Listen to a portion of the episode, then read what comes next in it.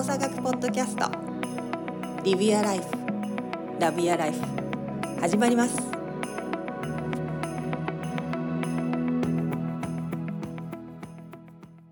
例えば、その雑談するにしても、うん。なんやろう、相手にしゃ極端に喋らせたんやったら、相手が喋りたくなりそうなトピックを選ぶわけじゃない、やっぱり。うんうんでもそれをこっちが喋りたいことのトピックで雑談に入っても、多分雑談で広がらなかったりするわけやんか。うんだからなんかその辺なは気をつけてるなっていうのは思ったかな。だから雑談にしても、向こうがなんか食いつきそうな話題から入るっていうのは多分結構、うん勝手にやけど多分してるところはあるんかなと思う。うんだなんかど、どんな話題にしろ、例えばこのお仕事の関係性にしろ、その相手が何を聞くにしろさ、相手がこう、なんていうか、こう広げやすいような質問の内容だったり仕方だったりっていうのは、その、すごい大事やと思うのよね。例えば、なんていうか、難しいことを難しいように質問しても何も出てこないわけだって、それをなんかこう分かりやすく質問したりとか、いろいろんなそういう部分っていうのはあるわけであって、なんかそこの辺っていうのは結構どちら側に立ってやるかなっていうのは結構あるかな。要するにスタートが自分なのか、スタートが相手なのかっていうところの見方によって結構そのトピックから話す内容から質問の仕方とかっていうのは結構変わってきたりするなとは思うから、その辺はちょっと感じたとこかな。雑談か。雑談、雑談ってなんで雑談っていう言葉なんだろうね。英語だとチャチャチャット、チャッティチャッングってティングやろ。うん。なんかこうピーチクパーチク喋るような感じ。そうそうそうそ雑談、そもそも雑談っていうものがあるのかっていう。雑談と思ってる？本題ではないものは全部雑談ってことなのかな？日本語においては。う。いやいや、だから、たそ、そのなんかさ、あのーな、名前がどうなのかっていうのは確かにその通りで、例えばコロナになってさ、その、なんだ、えっと、こういうズームみたいなさ、こう、リモートワークみたいになってから雑談がすごく減ってみたいな話もあって、うん雑談を促すような、なんとかかんとかみたいなんてあるけど、結局それもさ、な、なんで雑談が必要かみたいなところのなんでがない中で雑談が大事らしいっていうのだけで走ってしまってても多分あんま意味がないと思ってて、うん結局のところ、その、我々っていいろんなことを喋るわけじゃない。で、いろんな情報をやり取りするわけじゃない。特にあの対面で言ってたりすると、なんていうかな、こう話すだけではなくて、このノンバーバルな雰囲気だったりなんだりで様々な情報をやり取りをしているわけであって、それ自体が全部コミュニケーションであって、で、コミュニケーションっていうのはやっぱり豊かであることが大事で、うんその豊かさの一部やと思うのよね、雑談っていうのも。うん要するに仕事の話ばっかりするわけではなくて、いかに、だから、なんていうかな、本当にいろんなことを知っときましょうっていうことの、があればあるほどそこのつながりってやっぱ、なんていうか、こう、豊かに太くつながっていくわけで、相互作用が出てくるわけであって、だそれを作るための雑談なので、っていうことは、雑談ではないんだよね、多分。雑なものじゃないんだよね、多分ね。あの、一つの人のとの本質的なコミュニケーションの一部なだけであって、我々がなんか仕事と関係ない家族のことだから雑談だよねっていうふうにカテゴライズしてるだけであって、それは、なんていうか、我々の本質的なコミュニケーションの一つでしかないっていうようなところっていうのは大事な気がするけどな。なんか今の話を聞いてて、半分リュウ君の話聞いてなかったからね、自分の頭の中でいろんなものがよよくあるパターン、よくあるパタあのーンね。若干飛んでたんで、後でもう一回ちゃんと聞かせていただきますけど。わかるわかる。もう、あの、おそらくなんだけど、なんか自分でしか振り返れないから、自分を振り返ったときに、この人を、なんか知るために雑談、まあ、ここで言ったら雑談、雑談を私はしてるなと思って、で、この方の今のその質問は、相手の人がより自分の意見を言いやすくするために雑談を入り口としてすることが、まあ一つのやり方なんじゃないかって、まあその雑談をすることが、その人が自分の意見を言いやすくなる場を自分が作れるんじゃないかっていう話だと思うんだけど、でそのもう一個かもう二個前の、のなんかステップがあるのかなって思ったんだよね。で何を言ってるかっていうと、の私が、まあ、雑談をするときに、まあ、仕事のその主となっている本題じゃない会話をするときには、あの、この人を知るために雑談をしてる部分があって、でもちろん何かのトピックについて話すこともあれば、その人の名前、名刺とか初めての人とか名刺いただいて、すごくユニークな名前だったら、どこのお名前なんですかとか、なんか、なんでね、親御さんこういう字つけたんですかねとか、なんか私はこんな感じですとかっていう話をする中で、その人が、なんかこう、どういうことに興味をより強く示した感じがするかとか、その私の問いに対してどういうタイミングで少しちょっと考えてから話を戻すのか、それともなんかもう質問が終わる前に話が返ってくるのか、うん、なんか質問に質問で返してくるのかとかっていうふうにして、相手がどういうふうなコミュニケーションで私とあの話を進めるのかなっていうのを雑談の中で探って、で、あ、この人はこういうコミュニケーションの取り方をするんだなとか、あ、こういう言い方をするとちょっと分かりづらそうだなとか、あの、割と、こう、筋道立てないと、なんか、もう一回質問返ってくるんだなとかっていうのを探って、なんでその人に話をするときには、その人が、こう、受け取りやすそうな、あの、言葉で話をしたり、その人の、まあ、知識レベルっていうか、バックグラウンドに合わせて言葉を選んで、あの、話したりとかするようにしてるなって。なんで、その雑談を、雑談がその、雑談をすることでその人が意見を言いやすく場を作るっていうふうに物事を見てるっていうよりは、雑談が相手の人を知るために存在しているっていうところが前提としてあった2段階先ぐらいにその人が話しやすくなるっていう環境づくりになっていくのかなって思いながら聞いてた。いや、そこ多分すごい大事だと思ってて、結局目的をどこに置くかっていうところ、うん、として、えっと、なんていうか、その場を作るみたいなところの目的ではなくて、うん、結局のところ、相手を知りたいっていうこと。要するに相手に興味があるかどうかってことや、結局のところ。うんうん、結局はその、その、なんていうかな、相手から出てくることであったりとかではなくて、その相手そのものに興味を持つっていうことが多分すごい大事だと思うんだよな。うん、結局そうすると、そのな、なんか、要するに興味持ちゃ、なんか質問出てくるやん。うん、っていうことこそが多分雑談っていうか、そのコネクション、コミュニケーションを作っていくわけであって、うん、まずは相手を知ろうよっていう話であって、例えばこのお仕事でのお二人にしても、じゃあ相手のをどこまで知ってるんですかっていうところだったりとか、うん、なんかそこの、その、なんか、より深く相手を知りたいなと思えるか思えないかみたいなところ。で、そこの思いをちゃんと作っていくっていうことは結構大事で、だから、あのー、結構俺仕事してて、あのー、意味もなく週一でミーティング組んだりするのよ。意味もなく。そう、あの、特にこれをやるみたいなのを決めずに、もう結構重要な人間とは結構週一でもう組んでて、そこで、えっ、ー、と、雑談も込みにいろいろコミュニケーションを取るということをしてて、うん、まあ、それをやり始めてから、その人たちとの関係性全然変わってるから、うんやっぱそこっていうのは、あの、俺はすごい重要やなっていうふうには思う。うん。うん、なるほどね。対賃。いや、僕も、あの、仕事してる人と、プロジェクト一緒にやってる人と、毎日やってるんで、30分のミーティング。うん。休みなく、もう、まあ、ほぼ、ほぼっていうか、もう一年中365日ずっと、2、3年ずっとやってるんで、すごくわかりますね、それは。うん30分、なんですかね。キャッチアップミーティングみたいな感じで、えー、仕事の内容に関わらないことも含めて、えっ、ー、と、こんなことあったんですよというか、今日こんな面白いことあったんですよみたいなのをお互いちょっと話すみたいな。まあ仕事の内容を話すときは、それでその30分終わっちゃうんですけど、もう、えっ、ー、と、必ず30分で決めてやってますね。うーん。そこから得られたものは？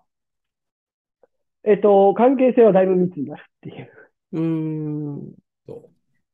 なんかそのさっきりゅうくんが、その、相手を知るっていう、あの、言葉があったと思うんだけど、どこまで知ればいいんだよみたいな疑問を持った人もいる、いると思うんだよね。その知るってなんか、ね、深さがある、あるじゃん。深さと広さがあると思うんだけどう。う、んどこまで知ることが相手を知ったことになるんだみたいなので、ちょっとこう、うってなった人もいるのかなって今思ったんだけど。なななんていうかな、お俺、もうすごいもうバッサリ言うと、俺、その質問が出てくる時点でちゃうなと思ってまうのよ。なるほど。なんやろ、相手を知るっていうことにおいて、うんなんやろ、相手を知るっていうか、なんやろ、そこもさ、結局、どのぐらいまで知ったら十分なんですかみたいな、なんかこう、なんていうかな、トレードオフがあるじゃない。うん。なんか、もうそ、その視点で、その人に興味ないやんと思ってしまうのよ。なるほどね。結局はその自分のその時間とどのぐらいで十分で、じゃあ次に行けますかみたいなんて、その次のことに意識が向いていて、その人自体に興味がないでしょって思うわけであって。なるほど。だからそこって違うんじゃない？と俺は思うのよね。ほうほだから、その、極端な話、大使の30分もそうやし、そのトピックも決めないし、その時もちろん、あの、お互いでし仕事があって、同じものが、えーあれば、そのトピックになるけど、でもそこをあえて何も決めずに、そのまさにどうやったとか、今こんな面白いなとか、今や、起きてることの、なんやろ、戦争が始まったら戦争の話もそうやし、コロナやったらコロナの話もそうやし、みたいな。それをやることこそが意味があるなと思っていて、う。うん。だからもういろんな物事に対して自分がどう思う、相手がどう思ってるみたいなことを知るっていうこともすごい大事だし、うん。なんていうかな、それ、それって終わりのない会話やと思うねん。うん。だなんか、えっと、どれぐらいっていうことを思った視点で俺の中ではちゃうなっていうふうに思ってしまったんやなるほど。なあ。どう、太一？いや、僕もまさにその通りかなとは思いますけどね。あ 結局、その、あの、相手のことを知るとか、あーまあ、相手が思ってることとか言わんとしてることを感じるとかっていうのって、その、重要なことってその知ろうとするスタンスの話じゃないですか。うん。重要なことは。で、あの、知ったとかっていうその量の話じゃないんで、うん。で、あの、その知ろうとするスタンスがあることが重要だと思うんですね。う。うんん。で、なくなったら、あの、もうその人の仕事しなければいいだけの話かなと思っていて、そうですね。努力ないって言われると、僕もそういう質問されると冷めちゃいますね。もしされると、もしされると冷めちゃうなって思いました。うん。なるほどね。そこじゃねえんだよなってすごく思ってしまうし、でも、うってなる人絶対いると思うよ。それはその相手を知るということに。相手を知る、しあの、相手をし知る努力をしましょうとか、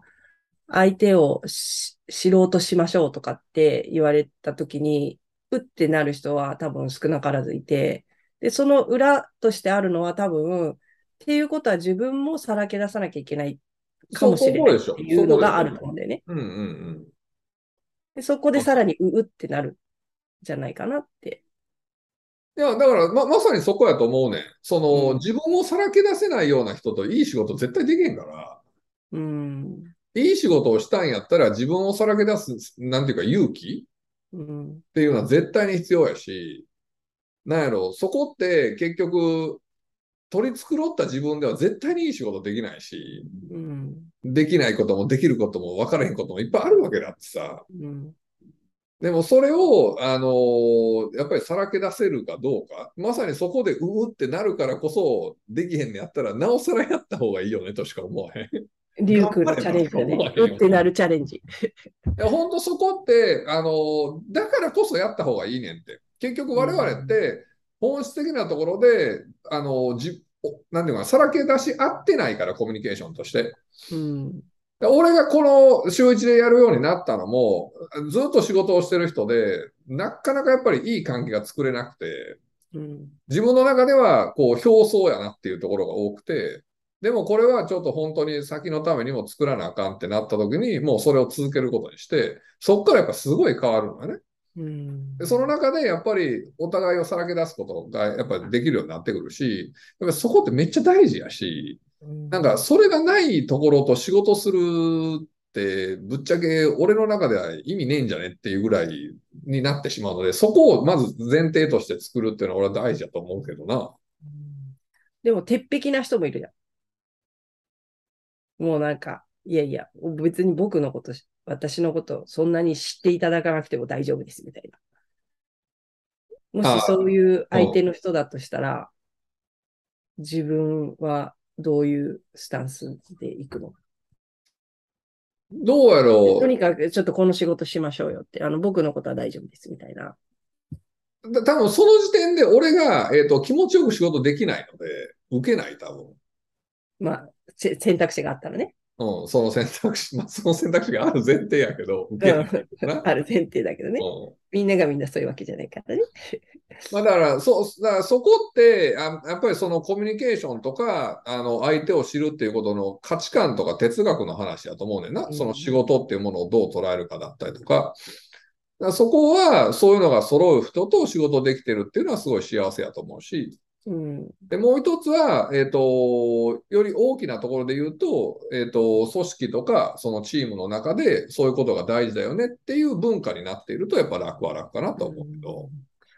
なんか今思ったのは、その、この人はコミュニケーションを対面なのか、まあ、その、オンラインなのかわかんないけど、話という、その、会話っていう部分を、は話すっていう関係性の中で考えてるののかなと思って、でも人のを知る方法っていろんな方法があるじゃん。もしかしたら、その場で考えて言葉を出すには時間がかかる人も、メールのやり取りだったら違う反応が返ってきたりとかするのかなと思っていて、私ちょっとこの人を会話するのは難しい、ななんとなくこうリズムとして私のリズムとちょっと違うなって思う人とかは、結構メールでやり取りをするところから、あの、始めたりするかな。そうすると文章の、その私がさっき、この、ああ、雑談をチャレンジって考えてるんだとか、っていうその人の書いた文章に反応したように、その人が書いた文章の中から受け取るものとか、あ、なるほど、そんな風に考えてるんだっていうのを文面からちょっと想像したりとか、で、それに対してちょっと質問返したりとかすることで、なんか相手の人のことに興味があるっていうあの、まあ、アクションを、あえて、あの、何、計画的にするわけじゃないけど、相手の人のことをもうちょっとこう、知るっていうアクションを取ってる気がするな。うん。うん。メールね。まあまあ、言うてることはわかんねえ。なんか、相手とのコミュニケーションは様々なツールあるから、うん。それでって雑談はできるわけじゃん。もちろんもちろん。で、あの、それこそペイパル、あの何、あの、ペイパルじゃないや。ペーパーメ、メ、メール、あの、文通、文通。文通？あ昔ね。うん昔ね。文通とか、はいはい交換日記とかもコミュニケーションなわけじゃん。はいはいはいはいはいはい。なんで、そこ、そういう方法ももしかしたらあるのかなって思ったんだけど、ちょっとあのトピックというか質問に話がずれてきちゃったかもしれないけど、太一さんなんか、あります？うん、そうですね。その、うん、コミュニケーションにおいて、いや、相手のことを知ろうとしましょうよとか、相手のことを分かりましょうよって僕は言うつもり一切なくて。うんうん。あの、何でもそうですけど、さっき最初に僕言ったみたいに、あの、自分のコミュニケーションの理想っていうバイアスが絶対あるんで、それに当てはめて考えようとするじゃないですか、最初は。で、どうしてもそうだと思うんですね。で、えっと、お互いを知った上で会話をした方が、あの、いい仕事ができるなとか、いいコミュニケーションができるなっていう成功体験があるから、えっと、自分はそうなだけであって、うんあくまでコミュニケーションの一つの形なだけだと思うんですね、それって。別に、あの、相手のことを知らなくても、薄っぺらい会話で、えーもういいと思うんですよ。別に、それが、あの、今、あの、表面的に薄っぺらいって言いましたけど、それだけで、えーっとうまくいくコミュニケーションもあると思うんですね。うん僕もそういうのあるし。なんで、あくまでコミュニケーションの多くある形の一つなんで、だけど、それが、あの、これまでの成功体験的に、えっと、多くありましたよっていうだけで、それを一切、なんていうかね、コミュニケーションはこうあるべきだっていうふうに強要するのを、僕はそれは間違ってると思っていて、えっと、まあだからいろんなコミュニケーションの形がある中で、まあ質問してる人の悩み的には、あの、なんていうんですかね、えー、そのお互いの関係性を作りたいって思うっていうことは、相手のことを知りたいっていうこととイコールだと僕は思ってるんで。うん。であれば、あの、相手が話しやすいようなあ環境であったりだとか状況っていうものを作った上で、えー、そこには、おいては、しっかりした準備をした方がいいんじゃないかなっていうふうには思うだけであっかなっていうふうに、話していると思いましたね。それは、例えば、なんか、新しいカフェに行って話してみるとか、公園で話してみるとかそういうの、そういうのも含めて。場所を変えてみる。その人がちょっと好きそうな何かに近いところでとかっていうのも含めてってことね。そうなんです。え、で、いや、場所によってほ本当に人って変わるんですかってよく聞かれることもあったりするんですけど、うん、いや、じゃあ、あとプロポーズを公衆便所にしますかって話なんですよ。いや、あの、ノーって言われる可能性高くなるよな。いや、もちろんですけど、もちろん、えっと、それで、あの、成立した場合も絶対あると思うんで、そんなのいくらでもね、あると思うんで、あれですけど、一般論で考えて、しないじゃないですか。まあね。場所は選ぶじゃないですかっていう話の意味合いで出したんですけど、うん、だから、あの、場所ってすごい、極論かもしれないですけど、すごい重要で、うん、で、状況もすごい重要だったりするんで、あの、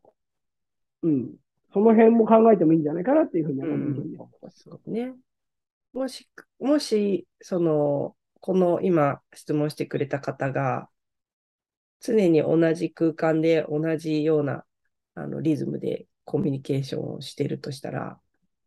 場所を変えてみるとかっていうのもすごい重要かもしれないね。なんか、冬だったら焼き芋を買って公園でちょっと話しましょうかみたいな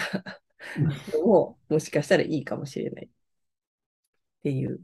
なんか今の太一さんの公衆便所でプロポーズでちょっと思ったんですけど。まあ、今、邦子さんが言ったおしゃれなことは僕はできないですけど。えー、いやいや。できるでしょ、そんな。いいし焼き芋って言ったら買って公園で食べたくならない。いや、そこまでおしゃれじゃないですね、